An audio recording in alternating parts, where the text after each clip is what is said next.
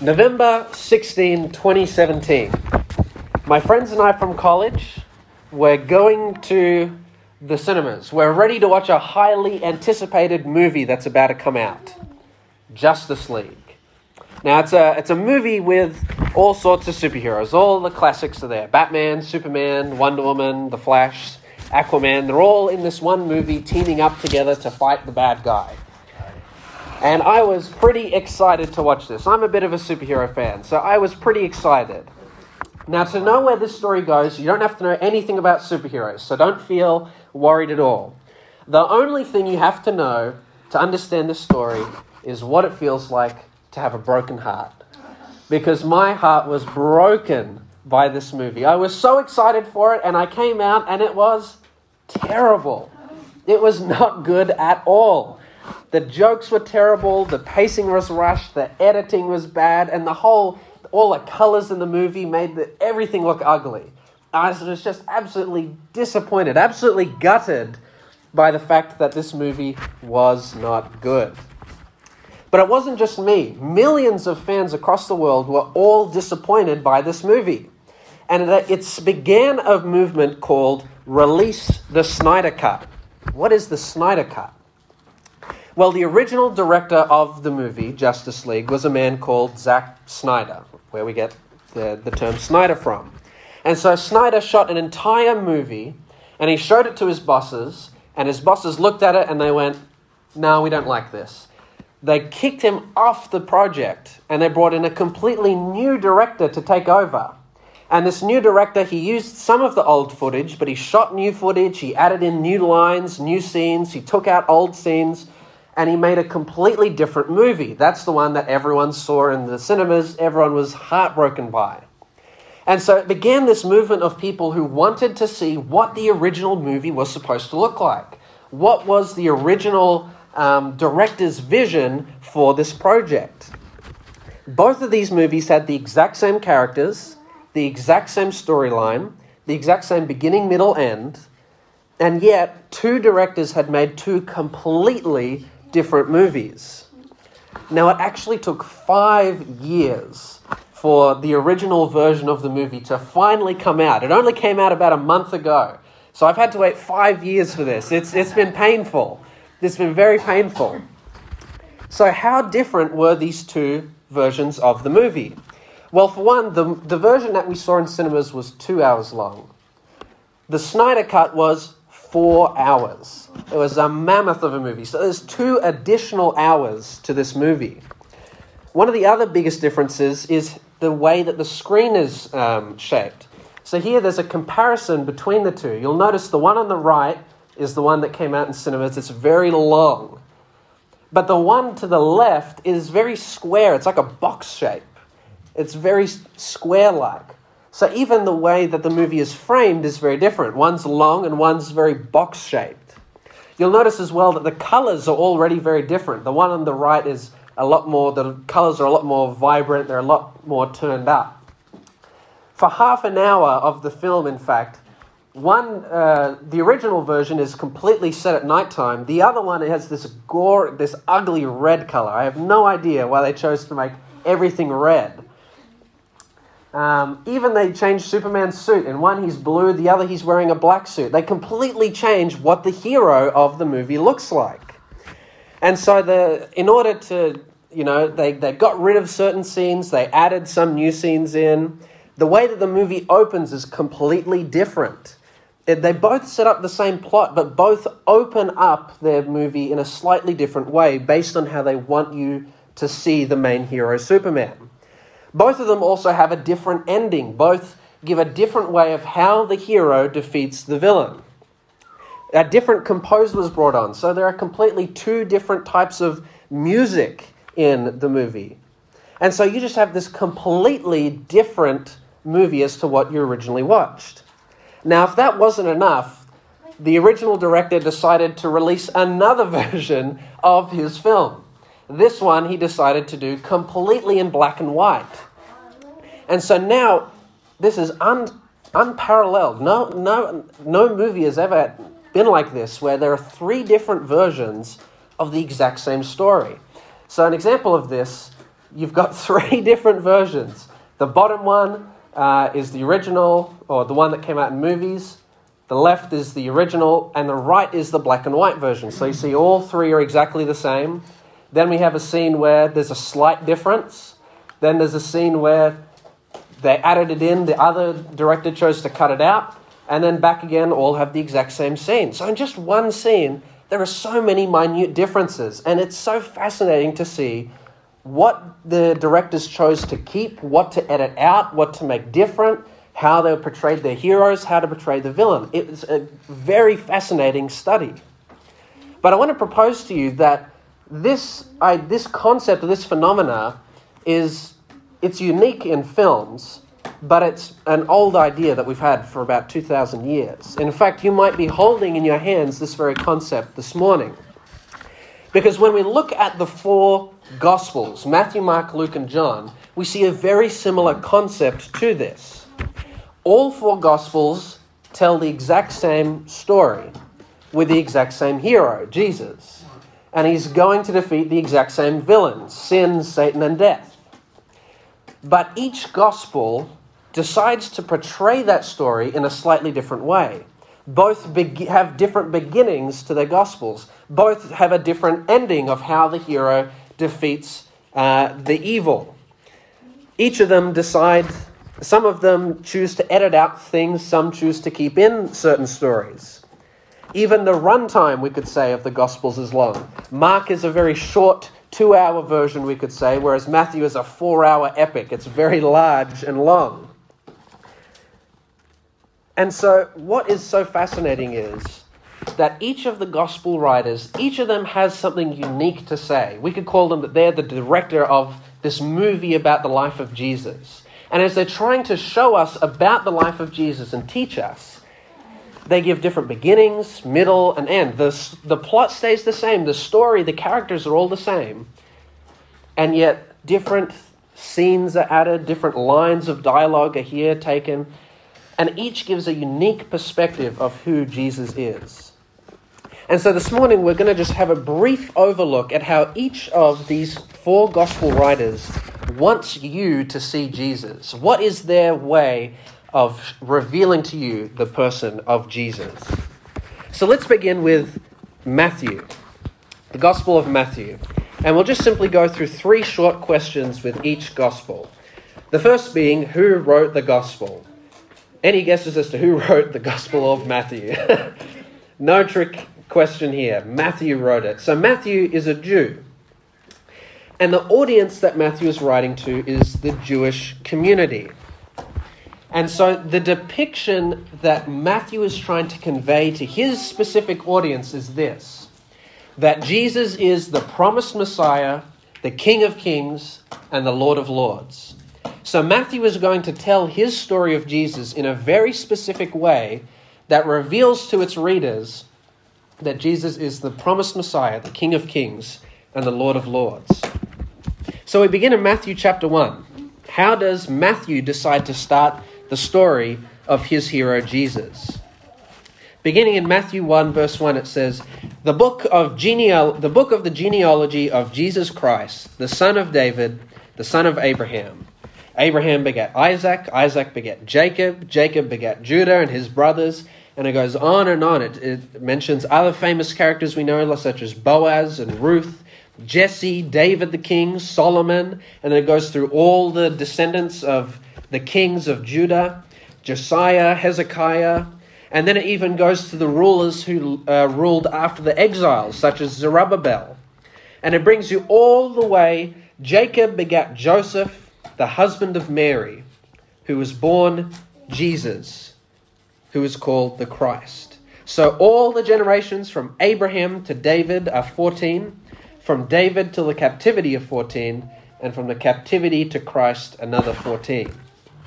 This is a very unusual way to start a story by giving a, a family history, essentially. It's a long list of um, who's who in the family of Jesus. But why would, why would Matthew choose to begin his gospel with a genealogy? if Matthew is trying to convey to us that Jesus is this promised Messiah of the Old Testament, it makes sense that what he does is begins by pointing towards the Old Testament.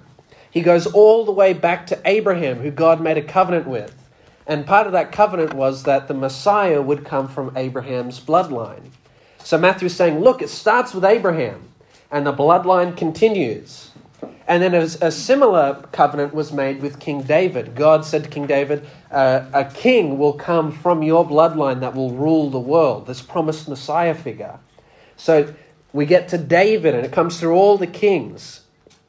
And finally, it comes to Jesus. So Matthew is trying to convey to his Jewish audience, he goes, all of these biblical heroes of the Old Testament, then the people that God made a covenant with, such as Abraham and David, all of them, their descendants, their bloodline culminates with Jesus. Jesus truly is from this kingly bloodline. He is a descendant of the covenant that God made with Abraham.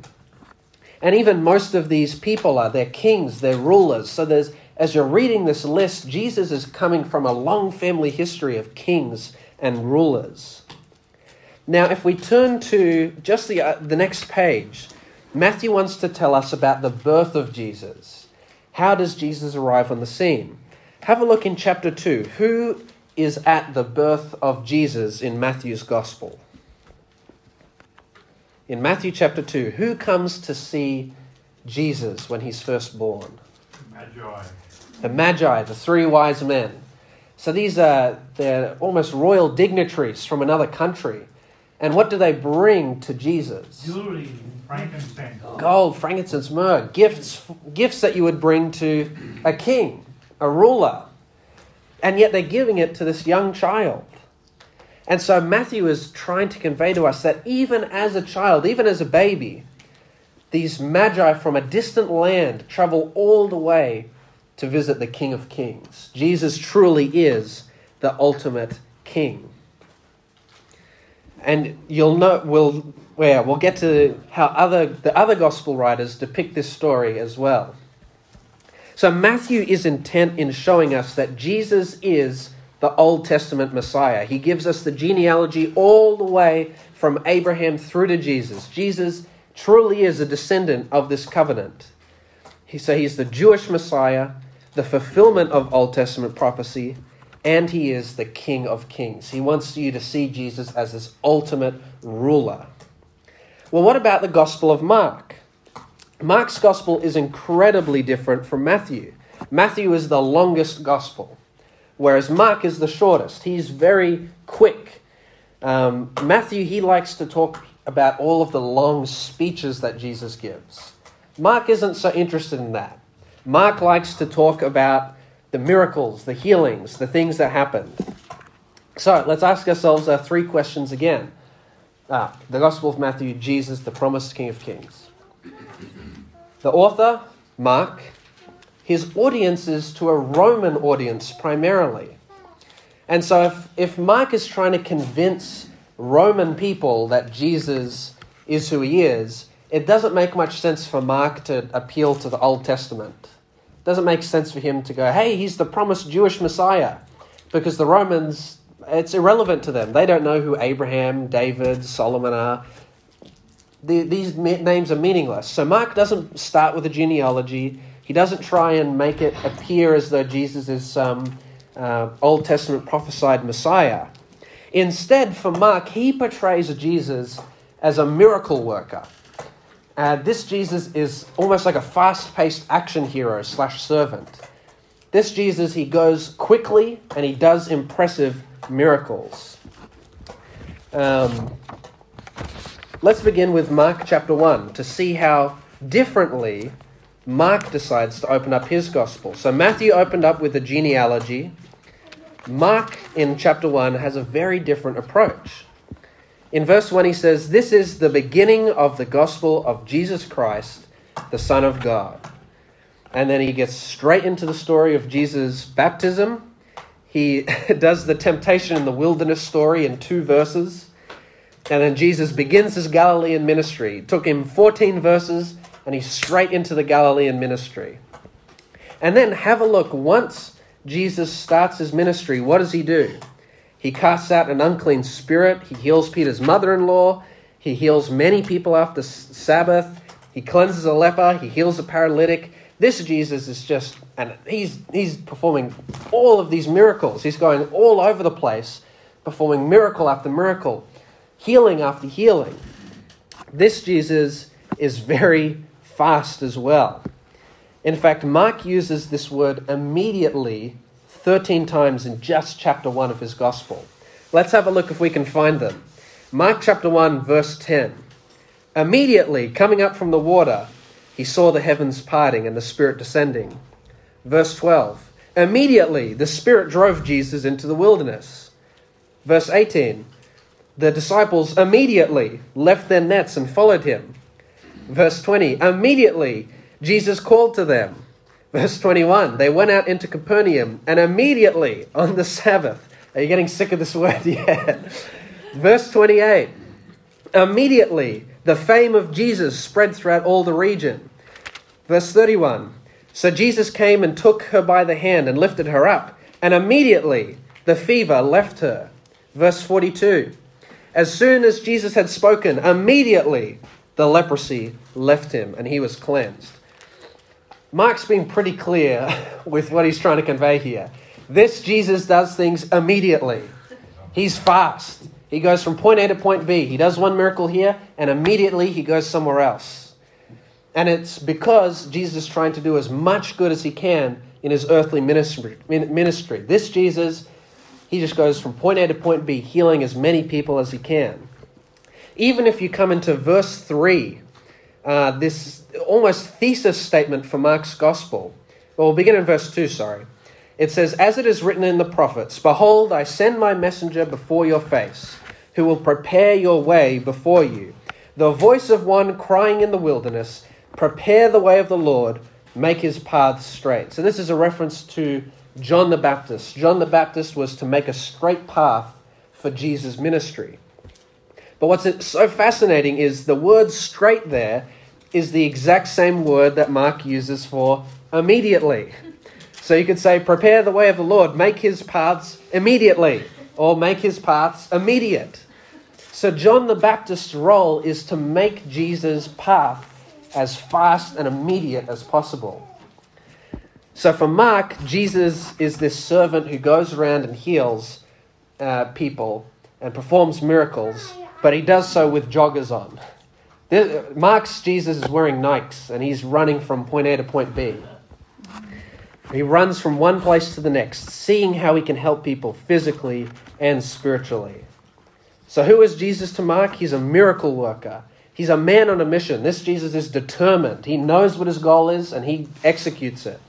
And he's a fast paced servant. So, he's got his joggers on. That's a, a way for us to remember how Mark views Jesus. Let's come now to the Gospel of Luke. What is Luke's unique perspective of who Jesus is? Well, Luke, of course, is the author. His audience is primarily Gentiles or non Jewish people. So Matthew wrote to the Jews, Mark wrote to the Romans, Luke here writes to non Jewish people. And the way that Luke conveys his view of Jesus is that Luke is a uh, Jesus is a humble servant. And while Mark's Jesus is fast and goes like a runner, Luke's Jesus is very slow. Luke's Jesus likes to walk.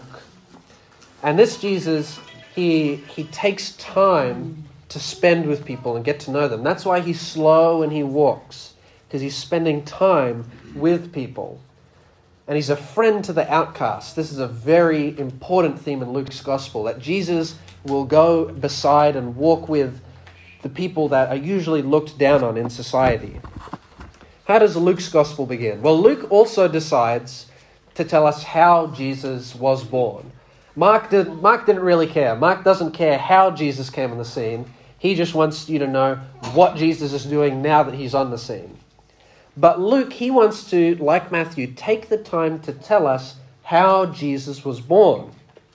And he starts with a story of um, Zacharias and Elizabeth. These were relatives of Mary and Joseph. And Zacharias and Elizabeth, they're quite humble people. Zacharias is a priest, but both of them are old and neither of them have children. Then, when Jesus is born later in the temple, he is uh, two prophets come to him, Anna and Simeon. And we have the main characters as well of Mary and Joseph. So it's very interesting that Luke, in the very beginning of his gospel, pairs off um, a male and a female character in each of his stories. And this carries through through a lot of his gospel. He'll always make sure to balance a character where a man appears, balancing it out with uh, a woman. Similarly, if we have a look in chapter 2, chapter 2, who is it that arrives at the birth of Jesus? So, Matthew, he wanted to tell you that the three wise men, or we don't know how many, but the, the Magi, the wise men, were the ones who came to see the young Jesus. But in Luke chapter 2, have a look in verse 8, have a skim read. Who is it that turns up to Jesus' birth in Luke's gospel? The shepherds. Very different from prestigious wise men from a foreign country who bring gifts for a king, isn't it? Now, of course, we know that both of these stories are true, that Jesus was visited by both wise men and shepherds. But isn't it fascinating that Matthew, because he wants to see Jesus as this king, he goes, I'll put in the story where the royal dignitaries come, and the shepherds I won't worry about. Whereas Luke, he goes, Well, I want my Jesus to be a friend to the outcast, the friend to those looked down on in society. My Jesus is very down to earth. And so he goes, I know that the wise men visited Jesus, but I won't put that in my gospel. My gospel will have the story of the shepherds, these lowly people who would look down on in society. These will be the ones that I'll say were at the birth of Jesus. Very fascinating. And of course, throughout Luke's gospel, Jesus continues to associate himself with people who are looked down upon. We have the story of Zacchaeus, the tax collector. No one liked the tax collectors. And Luke is the only one to tell us about the story of Zacchaeus. Luke features many more parables about uh, many more stories about women who Jesus helped. This Jesus is very much uplifting to women in, during a time in which they were very much looked down upon. And even more fascinating, in Luke chapter 3, Luke does decide to tell us the genealogy or the family history of Jesus as well in verse 23. So, just like Matthew, he decides to eventually tell you who Jesus' family tree is. But this time, rather than starting at Abraham and going forwards, Luke decides to start with Joseph and go backwards. And he ends with Adam, the Son of God. I find that very interesting. For Matthew and a Jewish audience, he's appealing to the fact that Jesus comes from this long line of, you know, Jewish heroes. And so Jews reading Matthew, they'd read it and go, Yes, I know, Jesus, he's the descendant of Solomon, David, Abraham. Luke, rather than start at the end, uh, start earlier and come forward, he starts with Jesus and he points Jesus all the way back to Adam. And by pointing back to Adam, everyone comes from Adam. All humanity, not just the Jews, but the Gentiles as well, all come from the family tree of Adam. So it's as though Luke is trying to point back to his Gentile readers and say, look, Jesus, he can be traced all the way back to the very first man that all nations come from. And so he's being very inclusive in saying that Jesus is not just for the Jews, he's for the Gentiles because his family tree goes all the way back to Adam, from whom all family trees come from. And if you were to read the names of the people, the names are actually different in the genealogies. Matthew's follows the family tree of Joseph, and it's all these kings and rulers. Whereas Luke's genealogy is actually the family tree of Mary. He traces the other side of the family. And Mary's family tree, some of them Some of the characters we know, others not so much. Most of the characters are kind of nobody's common people. There are a few biblical heroes in there, but many of these names are, are lost to history. We don't know much about them. But Luke's being intentional in that way. He's saying that Jesus also, he does come from a line of kings and rulers, but he also comes from a family tree of common, ordinary people. This Jesus is very down to earth, very much looking uh, to be a humble servant to anyone. Even Jesus' resurrection, I find incredibly funny. Um, each each gospel writer tells a slightly different tale of what happened after the resurrection. And Luke's Jesus, Luke's Jesus, as we said, is constantly walking. He's not running like Mark's is. Jesus, Luke's Jesus is walking. He's talking with people. He spends time. He gets to know them. He listens to them. And I love the fact that when Jesus resurrects in Luke's gospel, the very first thing he does is he finds two guys walking on the road to Emmaus and he pulls up beside them and he goes, Oh, I'll come for a walk with you guys. That's how consistent this, this depiction of Jesus is. Even when he resurrects from the dead, he just goes straight back to slowly walking with people, talking with them, listening to them, explaining the scriptures to them. So, who was Jesus to Luke? He was a humble man, a slow walker, and a compassionate helper. Jesus, the slow, humble servant. And finally, we reach the Gospel of John. John, of course, was one of Jesus' disciples, one of his closest disciples. And John was writing to a Christian audience. This is Jews and Gentiles all kind of combined. And what John was seeking to do was affirm the faith of these believers. He was writing these stories to make Christians feel assured of their faith. And John, he wrote his gospel much later than the other three. And we find that John, he's decided to include many stories that Matthew, Mark, and Luke did not include in their gospels. In fact, almost all of the stories in John are unique to his gospel. And how does John want us to see Jesus? How does he want to depict who Jesus is? To John, Jesus is the divine God man. Jesus is fully God and yet fully man.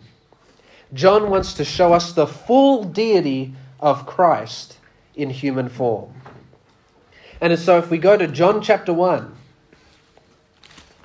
we begin to see this this depiction of Jesus as divine. John chapter 1 In the beginning was the Word, and the Word was with God, and the Word was God. He was in the beginning with God. Where, where is that phrase, in the beginning? Where, where do we hear that elsewhere? Genesis. Genesis 1. In the beginning, God created the heavens and the earth. And yet, here, the word Jesus, pardon me, John writes, In the beginning was Jesus.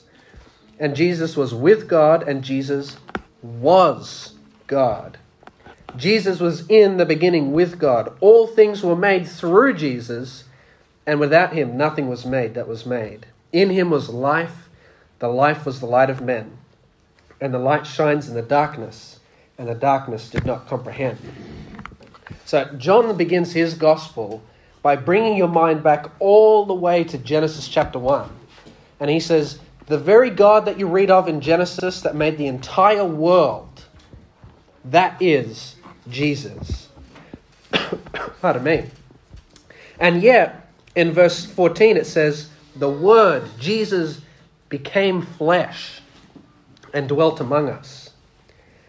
So, this Jesus, the creator of the entire universe, this divine, powerful creator, also became a man in human flesh.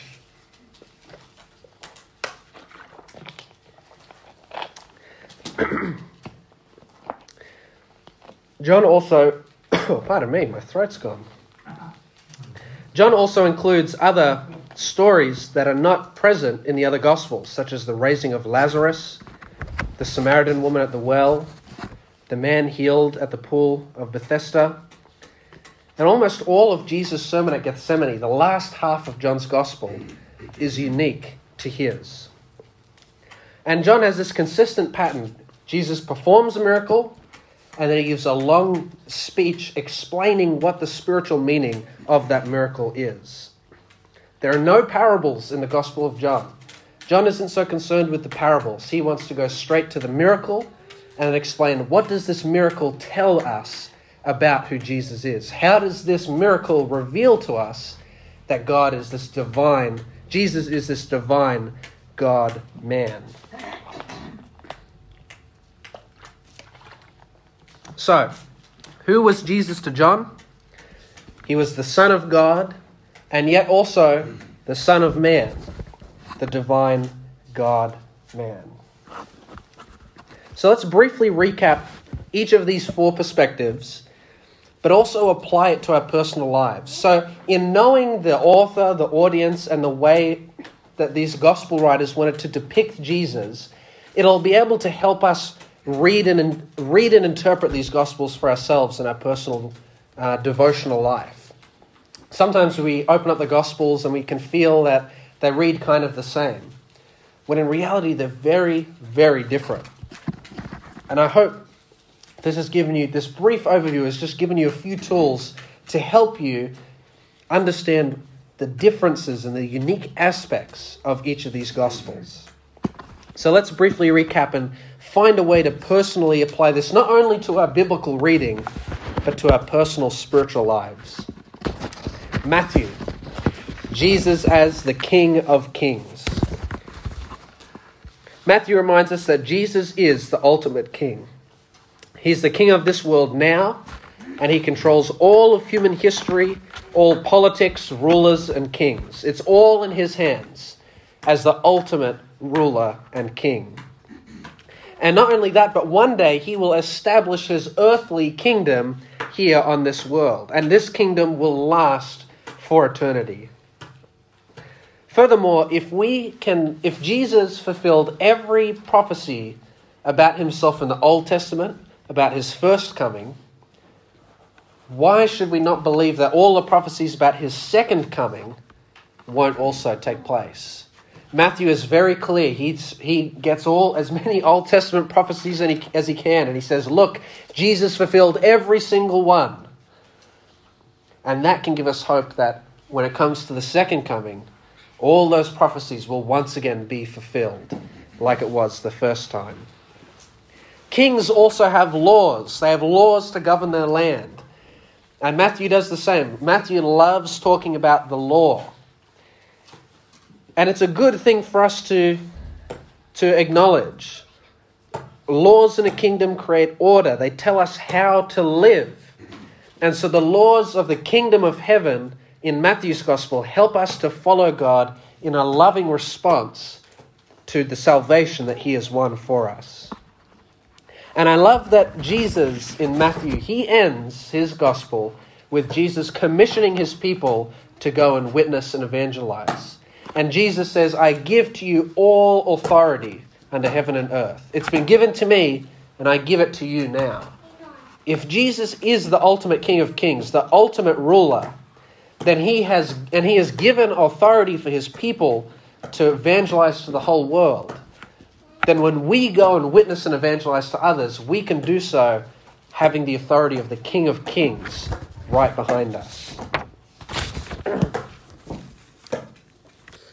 Mark's Gospel. As we said, Mark, his depiction of Jesus is the fast miracle worker. Jesus is able to physically heal us, but more importantly, he's able to spiritually heal. If God physically heals a heart that's a bit busted, perhaps that heart survives for another five, ten years, but it will eventually fall apart like all, all human bodies are destined to do. But if God can spiritually transform a heart, now that's something that will last for eternity. All of us will get sick. All of us will one day run our days on earth, but a transformed heart, that is what we will take with us into eternity. This Jesus also has the power over the natural world. He's the Jesus who calms storms. This is the, the Jesus who protects us from physical danger. But this Jesus also has power over the supernatural world. He exorcises demons and he reclaims territory from Satan. And so we have nothing to fear from the devil and his forces so long as we protect ourselves in Christ. Mark's Jesus is quick, he does things immediately. And that's very comforting and reassuring. Sometimes when we pray to God, we want we need something to happen fast. We need an immediate response. And God is like that. No whenever people call God, no one goes to voicemail. God's quick. He picks up the phone immediately. Now, the answer to our prayer may happen immediately, it may happen later, but rest assured, God listens immediately to what we have to say. And Jesus once again calls his followers to follow him in this ministry. If Jesus' ministry was to go quickly and immediately to wherever help was needed and perform healings and miracles, the same is true for his followers. If we see uh, need, we have to respond immediately. And if possible, spiritually heal those that are in need. Not only, uh, not only help them physically, but help them spiritually, like Jesus did. Luke, to Luke, Jesus is the creator and sustainer of the whole universe, and yet he takes time to listen to our individual struggles. That's a pretty tough gig, isn't it? Jesus is holding up the entire universe in his hands. And then I can imagine, you know, we pray to him, we tell him what's going on, and he goes, Yeah, yeah, what is it? and he does it easily. It's no burden for Jesus. We can come to Jesus, and Jesus doesn't just listen. This Jesus is able to empathize with us. Jesus has lived the human life. And so he's experienced many of the things we have hunger, exhaustion, busyness, stress, temptation, trials, persecution, pain, sickness, rejection, grief, poverty. None of these things are things that Jesus cannot relate to. And so when we come to Jesus and we pour our hearts to him, Jesus doesn't just listen, he also empathizes with us. He's able to relate personally to our experiences. Jesus is also very, uh, very much focused on ensuring that all people are invited into his kingdom. All throughout Luke's gospel, Jesus is going to the outcast, those who would be often thrown to the curb. Jesus wants to invite all, rich, poor, free, slave, Male, female, young or old, all are invited into his kingdom. And finally, John. To John, Jesus is God. God became a man, fully God, fully man. And here is a beautiful promise. Because God has dwelt with humanity, humanity can be assured that they will one day dwell with God. Jesus is the creator of the universe, as we found in John chapter 1. And one day he will recreate it again and make it perfect. Through Jesus becoming a man, becoming a human, God shows his love to the world and he challenges his followers to do the same, to show that same love to the world. So, through these four Gospels, we see four different faces of who Jesus is. And if you would like to explore this topic further, I'd highly recommend this book, The Four Faces of Jesus, from which I got many of the ideas this morning. Uh, written by a lecturer from Avondale College. Very beautiful book. Um, you should be able to get it at uh, order it from Better Books and Foods. Uh, Robert McIver. Robert K. McIver. We went through a real speed tour of the four Gospels. We just looked at the openings of each one. If you really want to understand the true complexity and uniqueness of each gospel, I would highly recommend uh, pursuing further the information in this book. but through each of the four gospels, we see four different faces of who Jesus is, and all of them are equally true. Each gospel gives us hope, inspires us, and challenges us differently. And as Christians, I believe we should spend time in each of these gospels appreciating the different perspectives that each author gives to us. We have to make sure as well, though, not to spend too much time in one perspective and neglect the others. We shouldn't spend too much time just thinking of Jesus as a humble servant and not recognize that he's also the divine God man. And we can't get too preoccupied with Jesus being a miracle worker and also forget that he's the King of Kings. These are all four perspectives of Jesus that we need to explore together at the same time and not, not stay in one place so long that we neglect the other perspectives that the gospel writers give to us. So, when you need courage to evangelize to a friend or are tempted by sin and you want to follow God's law, trust in Jesus as your King of Kings. When you're struggling with sin or wrestling with your faith, turn to Jesus, the miracle worker, and he'll be there immediately. When you're wanting to share the trials or the joys of life with someone, speak to the humble servant Jesus, who is slow and takes the time to listen and empathize with you. And when you look at this sinful world and your heart desires to already just be with God, be with Him in His presence, have faith in the recreative power of Jesus, the divine God man, who dwelt with humanity, assuring us that humanity will one day dwell with Him. So, my appeal to you this morning is please take the time to read through these four different Gospels very carefully. Enjoy and just be in awe of the four different perspectives each Gospel writer gives about who Jesus is. And I invite you to accept the challenges that Jesus gives to us through each of these different authors. Each of them challenges us in a different way to follow Jesus' ministry in a slightly different way.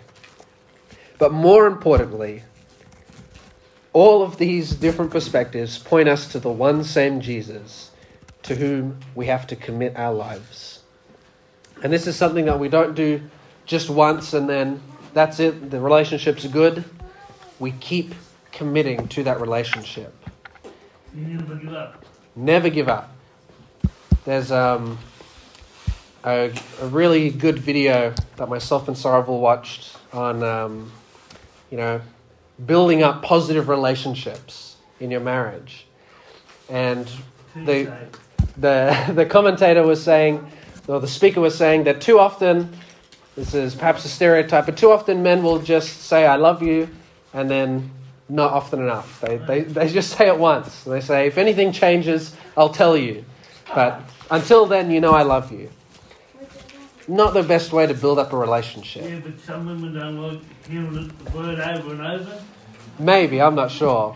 Sarvel doesn't seem to mind. Depends how said, look, depends how said. Yeah, yeah, I suppose like this. But the same principle is very true for our relationship with God. It's not something that we commit to once. We say to God, we say to Jesus once, hey, I want to be in this loving relationship with you, and then that's the end of it. It's a daily commitment that we make to Jesus to follow him and to accept the, the challenge and the call that he gives to us in these Gospels. So that is my challenge to us this morning that we accept again, recommit again our lives to Jesus. And I implore you, read through the Gospels and see these four different and beautiful perspectives, these four different beautiful faces of who Jesus is.